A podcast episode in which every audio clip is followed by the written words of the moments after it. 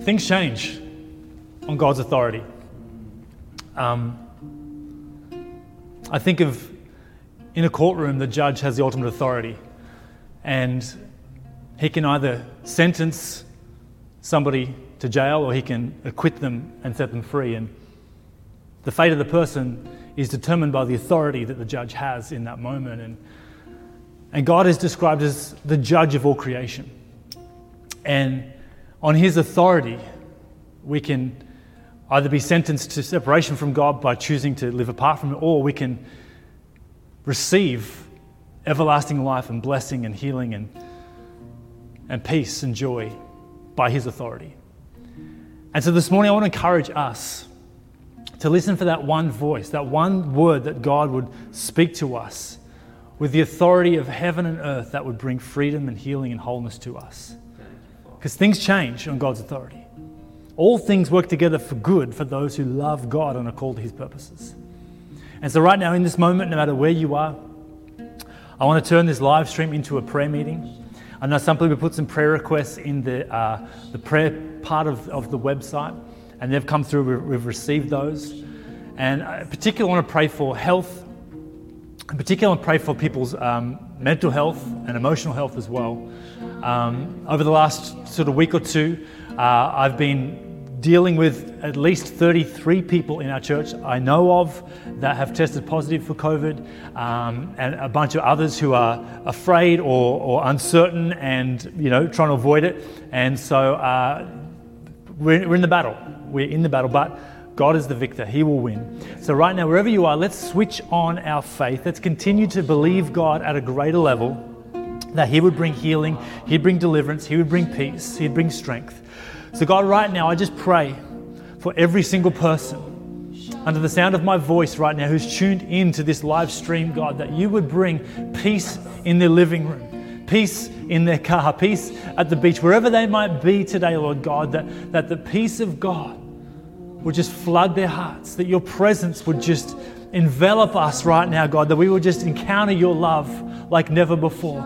Lord, a love that would just break through our hurt, break through our pain. Lord, that would bring healing and freedom, God. I pray for those who are unwell right now. Lord God, that you would bring healing, you would bring freedom, God, that you would reduce symptoms, you would uh, speed up recovery times, God, that you would bring about divine supernatural healing in people's lives. Lord, for those who are uh, nervous or apprehensive, Lord God, at this moment, I pray that you would bring them comfort. I pray that you would bring them hope, Lord God. Lord, I pray for those who might be struggling financially or relationally, Lord God, those who, who might be just doing it tough for whatever reason, Lord, I pray, Lord, that you would touch, you would heal, you would strengthen, Lord God, that we would not lean on our own understanding, on our own ability to fix stuff, but in all our ways, we would just yield and acknowledge you, and that you would direct our path, you would bring freedom, you would bring healing, God.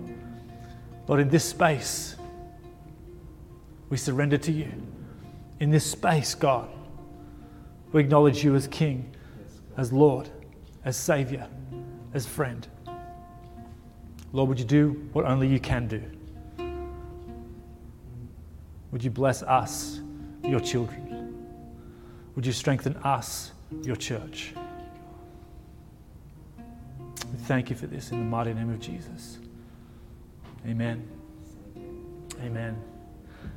If you felt the presence of God, if you felt God shift something in you, pop it in the chat bar. Encourage us. We love to hear feedback of when God moves and God does what only He can do. So just pop it in there, write it down, and uh, we'd love just to cheer you on and celebrate you and uh, all that God is doing in you.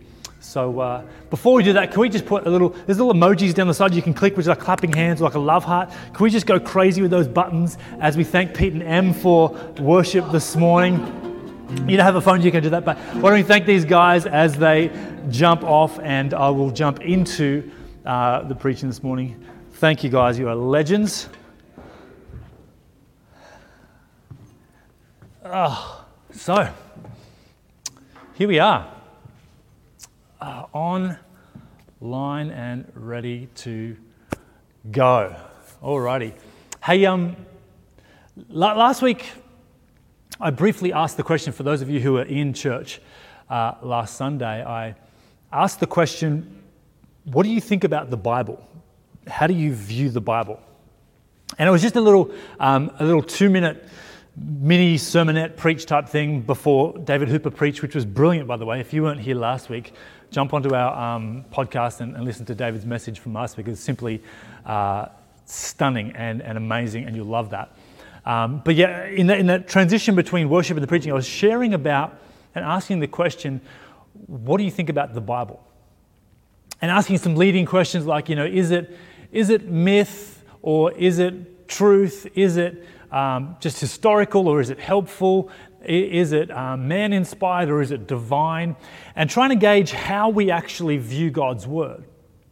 And, and the biggest question I asked, and I'll ask it again today, is do you view God's word as, um, as something that transforms you, or do you view it as something that simply informs you? Is it something that you just when you come to church on a Sunday and you hear God's words preached, or, or you pick up your Bible at home while you're just sitting in front of the coffee table and you just read a couple of passages, does it just inform your brain uh, of a knowledge of a religious worldview called Christianity? Or does the, the text, through the preaching of the word or the reading of the word, does it actually lead to transformation?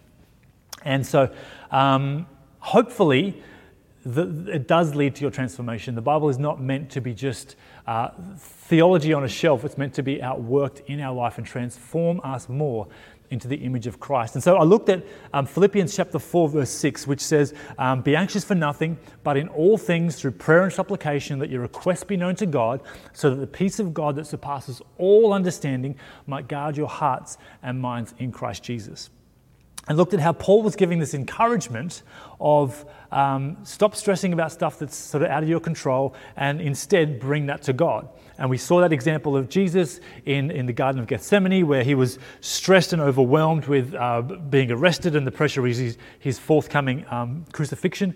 But he went away and he prayed. And so we see that example in Jesus.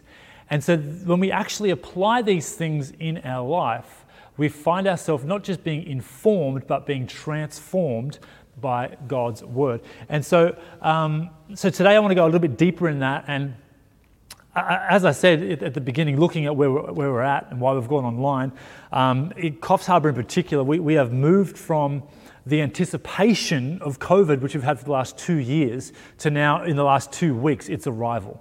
And so for the last two years, we've gone, are we going to get it? What's going on? To now, now she's here and she's gone crazy. And so, what are we doing in the midst of the arrival of COVID? And how do we feel? How do we stay centered? How do we stay focused?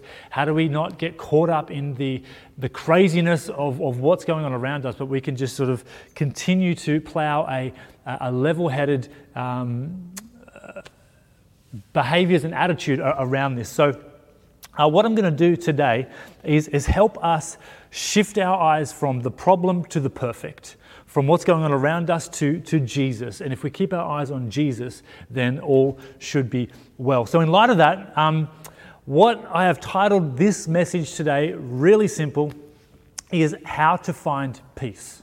That is the title of today's message How to Find Peace.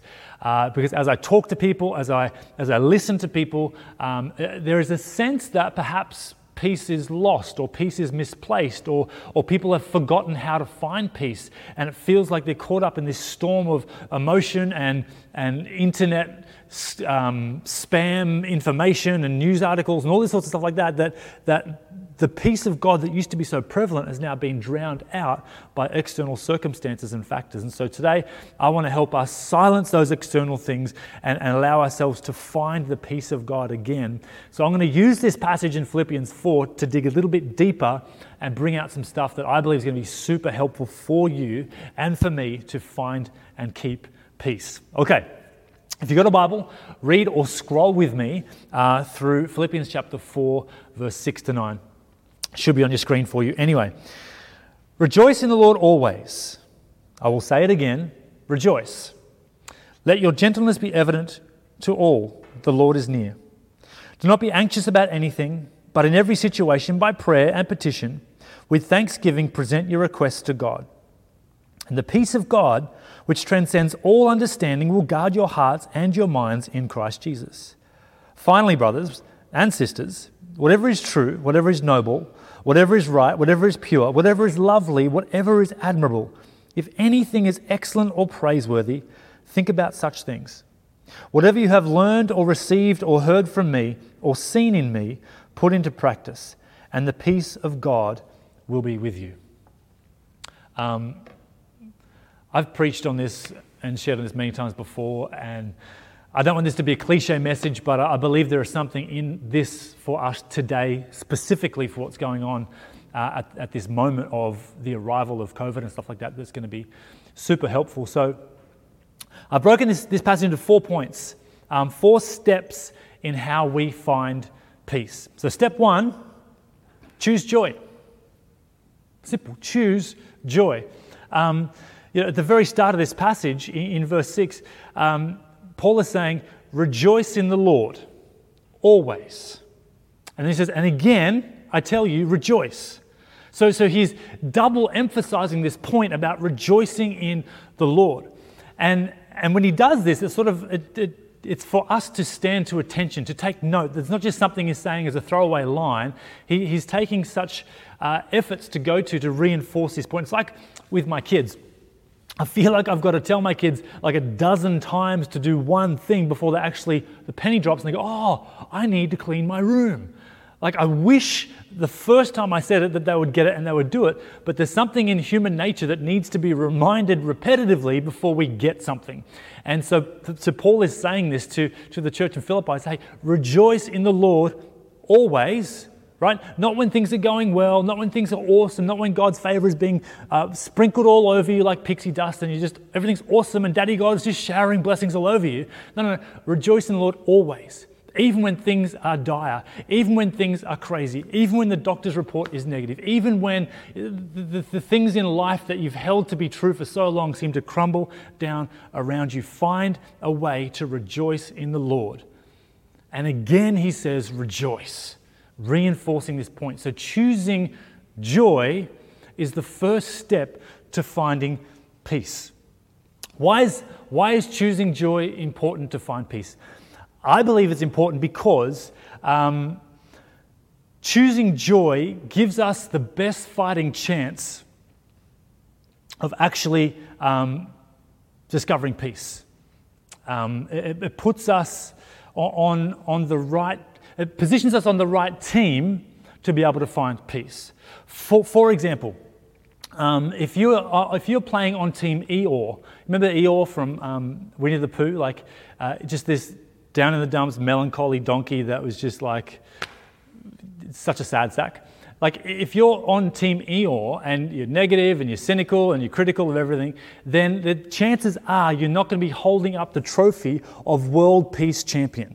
You're not going to, to find this inner peace and solitude if, if you have that, that propensity towards pessimism. And it's simply like if that's us, we are literally gloomed for failure.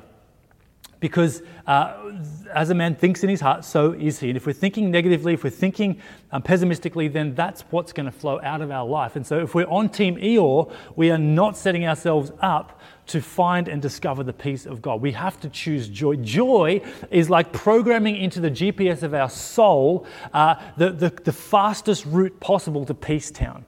Okay, so when, when you're in your car and you go, I've got to get to this place and you put in the address and it says, Oh, do you want the quickest possible route? Yes, I do. Thank you very much, Google Maps. And you click that and it gives you the right route to get to the destination as quickly as possible. And so for us in our soul, choosing joy puts us on the best possible route to get to Peace Town in our life. And, and we all know negative Nellies in our world, and we've probably been negative Nelly at some point who needs a route recalculation um, because we're not going to go to Peace Town if we are negative and cynical and things like that. We've got to choose joy, and that is the first step in finding peace. Second step is get away and pray. Get away and pray. Verse 6 to 7 is, is what we talked about at the very start. Um, don't be anxious about anything but in everything, through prayer and supplication, make your request known to God. Um, I, I, love Craig Groeschel's quote. If you don't know who Craig Groeschel is, he's the pastor of Life Church um, in, in America who actually developed, his church developed the YouVersion Bible app. And so, uh, so if you read your morning devotion on that app, it's because of him and his church. And so he's an incredibly um, sharp leader, very, uh, very great at thinking through complex things and making them simple. And he has this basic phrase, which I love. He simply says, if, if it's big enough to worry about, then it's big enough to pray about. If it's big enough to worry about, then it's big enough to pray about. Some, so many times we find ourselves carrying unnecessary burdens because we simply haven't chosen to hand them over to God. And we walk through life heavy hearted, we walk through life um, without joy and without peace simply because we're holding things too tightly that God has said we should hold loosely or, or not even hold at all but give over to Him. Because the burden that God puts on us is freely and lightly, right? That's, that, that's what Jesus has promised us is, is a light and easy life. But oftentimes we put unnecessary burdens on us. And so here Paul is saying, get away from that and pray. Um, and we said also that, that Jesus modeled this in the Garden of Gethsemane. He got away, he was overwhelmed, he was stressed about his uh, impending crucifixion, and he got away and he prayed. He, he cast his cares on the Lord, he, he put his petitions before God. Um, did some, some research about this because uh, the interesting thing is, too, this, this has a promise, right? If we do this, if in the midst of our anxiousness, if in the, in the midst of our, our worry and our concern, we, we choose to pray about it get away and pray, then it says here, verse 7, that the peace of God, which transcends all understanding and rationality, will actually guard our hearts and our minds in Christ Jesus. So there's a promise attached to that, which is super cool. So not only is God's word promising that, but science backs this up. I was reading an article this week that said that people who pray, and they defined prayer by um, taking your, your circumstances and processing it with a higher power, um, are far more likely to have lower levels of stress and anxiety than those who don't pray. This is a medical journal that was published with peer reviews. Um, it also goes on to say in this study, which I found fascinating, is not only is prayer beneficial in helping you find peace and helping you reduce stress and anxiety, but who you pray to has a massive impact on, on your health and well being. And, and the study showed that um, those who prayed uh, to a God that they believed was loving and kind and attentive to their prayers were far more likely to have increased levels of peace, have decreased levels of joy, and overall uh, better sense of emotional and mental health and well being, as opposed to those who did pray but prayed to a God who they thought was dormant, indifferent, and unresponsive. These people had far less results and still had high levels of stress and low levels of peace than those who prayed to a, a, divine being or a God who loved them and wants the best for them. So, this is why I think theology is important to know um, who God is, that He is a loving Father wanting to bring and pour peace into our lives. And He's simply saying, hey, guys, don't get overwhelmed by the stress of life, um, but in all things, bring it to me. Pray to me, seek me, make your petitions and requests known to me, and the peace that I have will guard your heart and guard your mind uh, exponentially. So get away and pray. Step three is think about what you think about. So we've chosen, we choose joy, and then we get away and we pray, and now practically we've got to start to think about what we think about. If we want peace, the battle is almost certainly won or lost here in our mind. So we've got to be conscious about thinking about what we think about. So here we see in verse 8, um, Paul is saying, whatever is true, whatever is noble, whatever is right, whatever is pure, whatever is lovely, whatever is admirable, whatever is excellent, whatever is worthy of praise, think on these things. So here we have an exhaustive list of uh, categories or topics or things for us to actually find to consume our mind with, to think about. Uh, because oftentimes we find ourselves thinking about the problems, thinking about the circumstance, thinking about the issue, and, and when that is, is in the forefront of our mind, it consumes us and it takes us to a place where peace does not exist. It just amplifies the problems. But, but, but Paul is saying you've got to shift your eyes off that, think about what you're thinking about, and think about things that are true, that are noble, that are pure, that are lovely, that are right, that are excellent, admirable, worthy of praise. They're the things to think about. And as I was preparing this week, I had this thought. Um, that each one of these things acts as a, a filter for the other. What do I mean by that? Well, if something, something might be excellent, right, but if it's not pure, don't think about it. So you might see that, that, that woman and you think, oh, she is excellent. But she's not your wife, so therefore it's not pure. So don't think on that. Okay, so, so we've got to use the list to, to filter out the other things. Or you might go, hold on, this thing is right, but hold on, that thing is not um, praiseworthy. So don't think on that thing. And for example, I think of gossip in this area. Yeah, but, but that's what they did. Yeah, but they hurt me, but they did that. That's true. What you're saying is right, but it doesn't filter through the category of worthy of praise. So, so don't think on those things. Yeah, but they hurt me. That's true, they did hurt you. But are you going to think about the hurt? Are you going to think about the healing? Okay, so we've got to use this list to filter out the other things. Um, something might be lovely, but if it's not right, don't think about it. So just common sense sort of stuff to, to help us with that. Um, and I think, too, in saying all that, in, in my opinion and in my observation, I would say one of the things that has really lost value and virtue in contemporary church is this sense of holiness. Holiness is something that oftentimes we don't think about, we don't um, consider, we don't practice. It's not on the forefront of our mind. In fact, we can sometimes think that holiness is an outdated old virtue that was a bit, you know, 1985 home church sort of thing. We, oh, holiness, that's great. But now we're contemporary, we're edgy, we're a bit cooler, we don't need holiness. But, but we kind of do. Because if we look through this list of stuff, and like I said, if, if they don't um, cross examine each other then, and don't result in holiness, then then they're not things that we should be thinking about. Because at the end of the day, um, Hebrews uh, 12, verse 14, says that without holiness, we can't even see God. Think about that. So, holiness is, is something that we all need to sort of elevate in, in our lives as, as a primary way in which our sanctification outworks by, by choosing to sur- surround ourselves and position ourselves in a place where we honor God. The, the Bible says, do everything to the glory of God. We can only do things to the glory of God that develop us in holiness. We can't sin and do it for the glory of God because sin does not glorify God.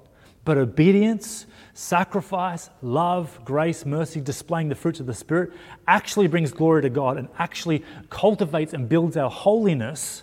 And so, what we think about is part of that process.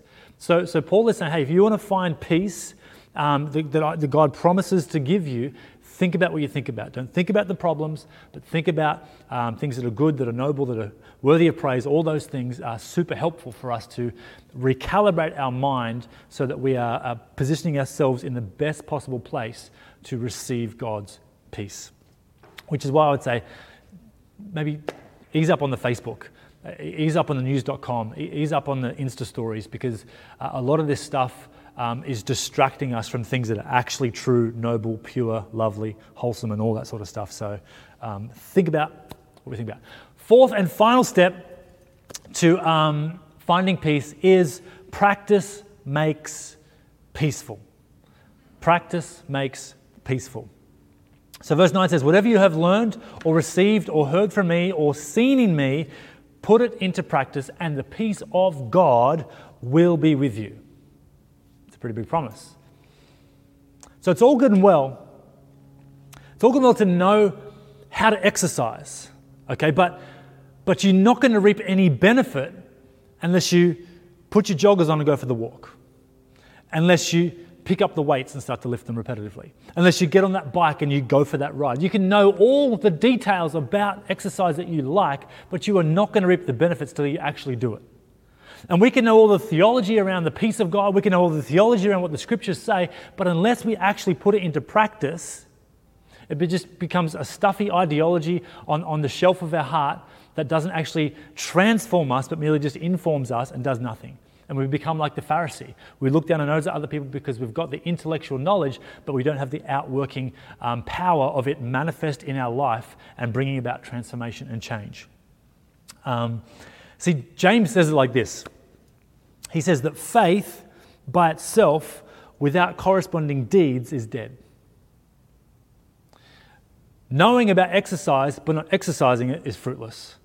Knowing about faith knowing about the peace of God, knowing about choosing joy, knowing about thinking about what we're thinking about, knowing about um, going away and praying about stuff, unless you actually do it, it's useless. It's just information. And the kingdom of God is all about transformation, being translated out of darkness into light, from being dead to being alive, from, from this process of being sanctified and growing in our discipleship to Christ to being the fullness of what He has designed us to all be in Him. Um, Paul, what Paul is saying here to the church in Philippi is, is essentially the same thing that he was saying to the church in Corinth in 1 Corinthians 11, verse 1, where he says, Imitate me as I imitate Christ. So, so Paul is saying, hey, I'm an example for you to follow. I'm living my life, setting myself up as, as an example for you um, to follow as the church goes on. And throughout 2,000 years of history, Paul still acts as an incredible example of how the church should operate and function in the kingdom of God. But even Paul understands his human limitations and puts this, this caveat on it that, that he says, imitate me as I imitate Christ. So if we see things in the life of Paul, attitudes, behaviors that don't measure up to Christ, we don't imitate those things. We just imitate the things that measure up to Christ's standard. Which reminds me of, of last year, we spent six months looking through the Sermon on the Mount, like week by week, breaking it down into small chunks, to look at what is the standard that Jesus sets for how the kingdom of God operates and how we ought to walk and work in that. And so, so here we have a template, if you like, an example, if you like.